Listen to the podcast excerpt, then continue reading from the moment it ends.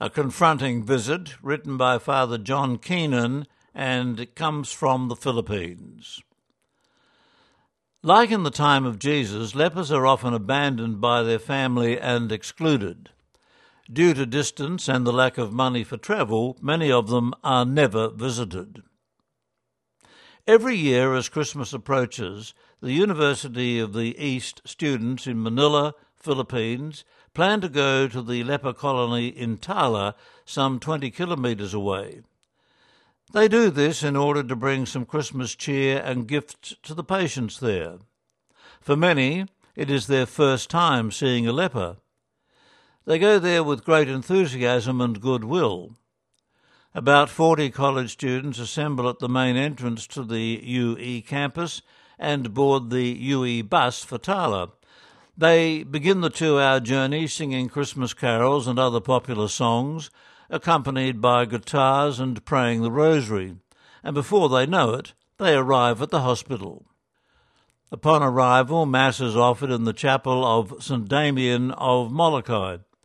St. Damien de Veuster was the Belgian priest who lived and ministered to lepers when they were confined to Kalaupapa on the island of Molokai, Hawaii. He did much to improve their conditions, and he himself contracted leprosy and died from it. After the Mass, the students are briefed and given an orientation by two nurses from the leper unit. They are told that it's all right to talk to and touch the lepers, they are also advised to remove the rings on their fingers and their earrings out of sensitivity to the patients, many of whom have no fingers or ears. Many of them are severely disfigured, and some have lost both hands and feet. On entering each unit, we are cordially welcomed by staff and patients. A medley of Christmas carols is sung. Some of the patients render their own favourite carols to wild applause. Next, we visit each patient individually and sit down and talk with them. Like in the time of Jesus, the lepers are often excluded from family and community. Some never receive any messages or visits, even from their own children. This hurts them very much to be disowned by their own families. And because of distance and lack of money for travel expenses, many never have visitors. And despite this, they can be very cheerful and very appreciative that young people are so interested in befriending them and sharing their life stories. Some want to avail of the sacrament of forgiveness and the sacrament of the sick when we visit. After individual sharing and chatting, gift packages are distributed by hand to each one.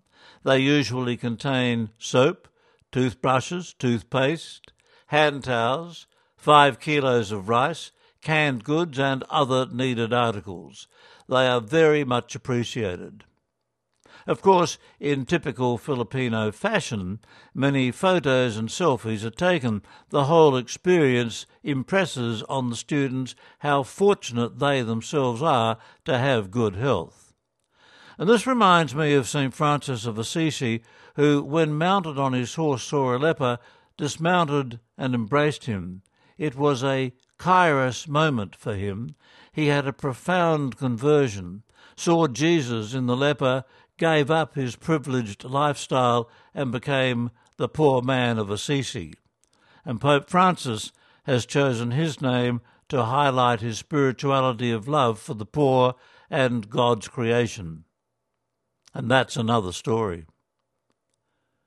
Columban Father John Keenan is from Ireland. He first came to the Philippines in 1966.